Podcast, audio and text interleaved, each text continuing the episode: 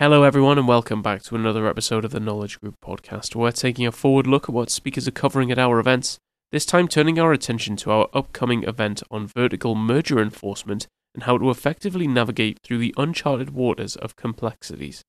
Going live with the webcast September 17th, running between 12 pm and 2 pm Eastern Standard. More information about how to sign up and listen to this event will be found in the description box down below. You'll also find the code podcast25 when used at checkout, that code gets you 25% off that first webcast registration. That's podcast 25. And today we're going to hear from a panel composed of Dr. Ryan Booth, a principal at Matrix Economics LLP. Jenny Meyer will be our second speaker and partner at Axinn. Katie Funk, a managing partner at Lewis Brisbois, Bisgaard and Smith LLP, is also on the line with us, joined as well by Nitin Dua, PhD a principal at Bates White. More information about the panel and the full agenda will be found in the description box down below. But let's turn things over to our panel, starting with Dr. Booth. So, my name is Ryan Booth, and I'm a principal at Matrix Economics. Uh, so, Matrix is a boutique consulting firm that provides economic analysis in legal and regulatory proceedings, including merger reviews and antitrust litigation. Collectively, we have over 60 years of experience with bringing fresh ideas to develop and implement cutting edge analytical solutions to complex competition problems, including cases involving vertical restraints and vertical integration. So, my segment of the panel will focus on three topics. So, first, I will briefly describe the economics of vertical merger reviews. I'll explain the types of merger efficiencies that the agencies may consider. I'll also explain the theories of harm that the U.S. antitrust agencies may evaluate. Uh, such as elimination of a potential entrant and input foreclosure. And I'll tie these theories of harm to recent cases. Second, I will describe empirical strategies for proving a vertical merger case. So that is, you know, what's worked and what hasn't worked in front of the agencies or a court. Uh, I'll focus on three cases: AT&T Time Warner, Staples Essendant, and CVS Aetna. I'll describe some of the empirical analyses that were presented in each case and which of these analyses were deemed most credible by the decision makers. So, third, I'll share some practical tips for practitioners on assessing antitrust risk of a prospective vertical deal. So, as Jenny will explain later in the panel, there are calls by some antitrust enforcers for greater scrutiny of vertical mergers. So, the tips I'll share are intended to give practical advice on how to assess the risks. For example, I'll describe ways to assess the extent to which the downstream merging party's competitors are willing and able to substitute away from inputs sold by the upstream merging party. Um, so that's really a high level summary of, of my segment. Hi, my name is Jenny Mayer. I'm a partner in the antitrust practice group at Axinn, Veltrop, and Harkrider in Washington, D.C. Axinn's antitrust practice is one of the largest and most experienced in the world and has earned an exceptional uh, reputation worldwide. Uh, Axinn has been recognized by Global Competition Review in the past as Law Firm of the Year in the Americas, and some of our partners have been recognized as Lawyer of the Year and representing our clients in Matter of the Year and Merger Control Matter of the Year, and has been annually included in the Global Competition Review 100 we have a track record of obtaining clearance of combinations of significant firms and have built a reputation as a go to firm for strategic mergers and acquisitions. Today in the panel, we're going to cover uh, three primary areas uh, kind of related to uh, Ryan's comments earlier. Uh, we're going to start off in talking about the ongoing policy dialogue, particularly amongst the commissioners of the Federal Trade Commission over appropriate enforcement approaches to vertical mergers in particular after the uh, AT&T Time Warner decision uh, in uh, the district court in DC and its appeal uh, last year. Uh, there have been a number of separate statements issued by the FTC commissioners, uh, primarily falling along party lines, uh, with the number of the Democratic commissioners issuing statements suggesting that the agency should be more aggressive in its approach to vertical mergers, whereas uh, the majority Republican commissioners uh, believe that uh, really no effective change is necessary and that the traditional approaches uh, maintain uh, their kind of reliability. Next, I wanted to transition to discuss what appropriate remedies in a vertical merger case uh, would look like in the kind of post AT&T era whether behavioral remedies are appropriate or kind of other behavioral commitments in advance of a transaction being cleared, uh, or whether those are, are sufficient to uh, maintain competition uh, in a particular market. And finally, uh, similar to that, we wanted to go ahead and discuss questions of whether courts approving settlements under the Tunney Act for consent decrees that are approved by the Department of Justice, whether third parties uh, who are interested in those industries or marketplaces are able to use the court proceedings as a way to challenge or second guess the Department of Justice's decision in cases where they have elected not to seek relief in a vertical merger, or if they have decided to accept only a divestiture related to horizontal concerns in a mixed horizontal and vertical merger, like in the CVS Aetna matter that is currently before the court. Hello, my name is Nitin Dua.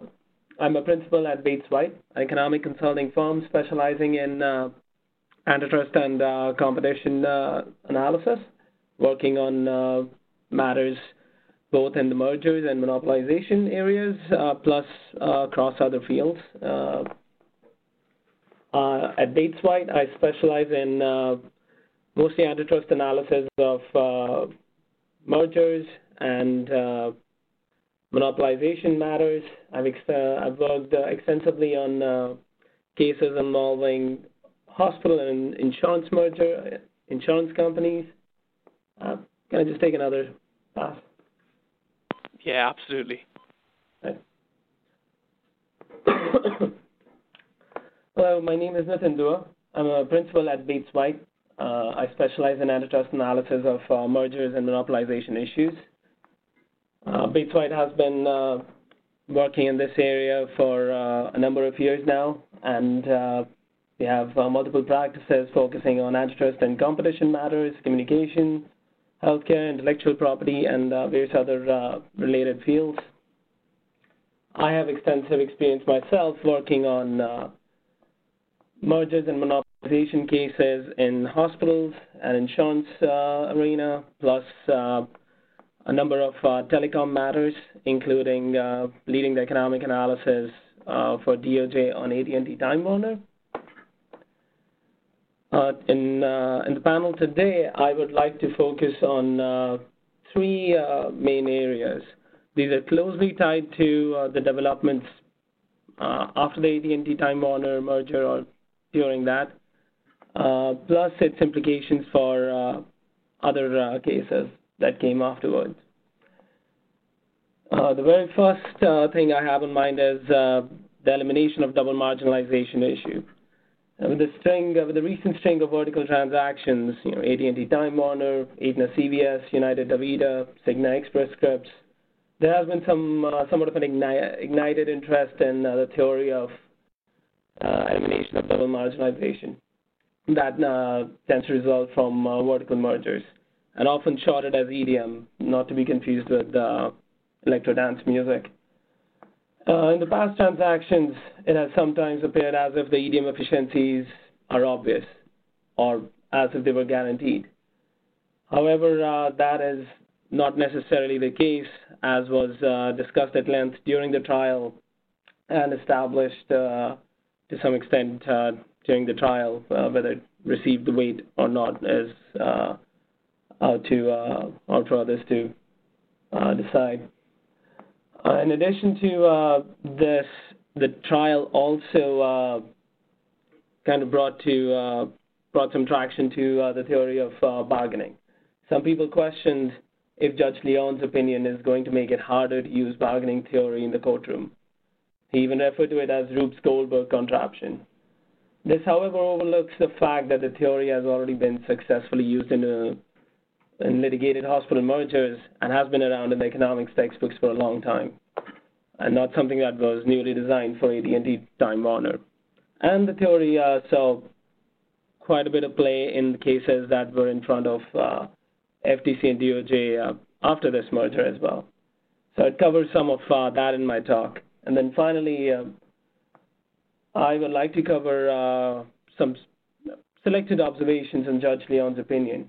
In, uh, as an economist, I thought his opinion from a legal standpoint seemed very smart, uh, came across as very smart, and managed to not take a stand on some real thorny issues that seemed relevant to many like me who were uh, closely involved with the case. So in my session, I would uh, go over uh, selected examples from the opinion that as an economist I found interesting. I'm Katie Funk. I'm currently the managing partner of the Lewis Brisbois Washington, D.C. office. I've been practicing antitrust law for about 25 years now, and I have handled transactions in just about every major industry from technology to farming to transportation uh, and healthcare. Lately, I've been doing quite a bit of work uh, in the healthcare space, but also looking at the technology transactions and how the FTC and the Department of Justice might be looking at those transactions um, and history of transactions in light of a renewed focus on vertical transactions.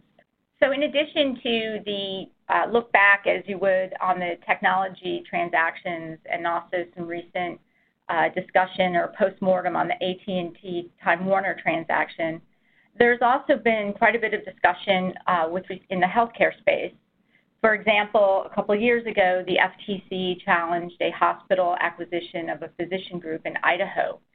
Uh, and the state actually alleged that there were vertical issues um, as well as horizontal. Ultimately, the FTC approached it as only a horizontal transaction.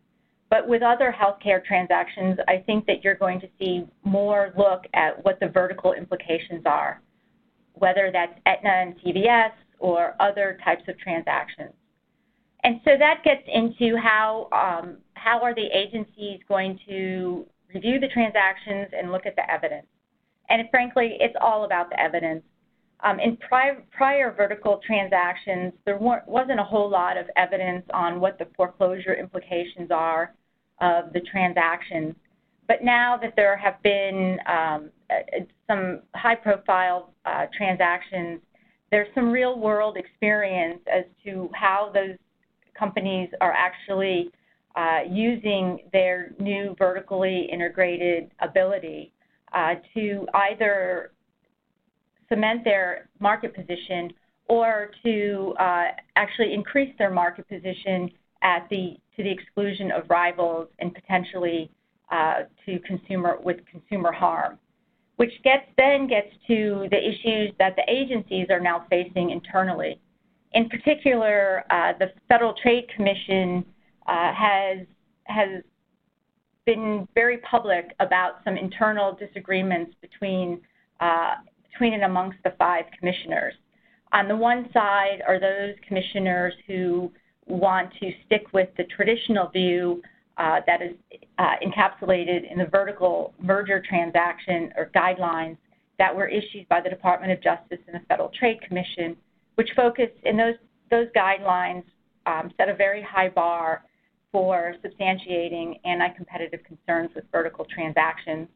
Um, and for the most part, uh, the, the, as a result, the guidelines basically say that almost always vertical transactions are pro-competitive. On the other side of the FTC are commissioners who say that's an outdated economic theory and uh, there is actual consumer harm that results from vertical transactions, and even perhaps that the, the question of consumer harm, which is uh, essentially whether prices will go up, uh, that's an outmoded analysis, and there needs to be a more encompassing analysis. So there's a lot of issues circulating and, and um, going around about vertical transactions. And along with the other folks on the podcast, I think we'll be able to cover all the issues and provide some insight on how the agencies are going to look at these transactions going forward and what the implications are for uh, companies who are looking at such transactions. Um, and that's why I believe the upcoming podcast will be particularly informative uh, given the AT&T Time Warner transaction as well as the technology investigation. Thanks everyone for listening to this episode of the Knowledge Group podcast. Don't forget more information about our full panel, the full agenda, and how to sign up and listen to this event are all found in the description box down below, along with the code podcast25. And as mentioned before, podcast25 gets you 25% off that first webcast registration. We look forward to seeing you September 17th at 12 p.m. Eastern, and until then, take care. Bye for now.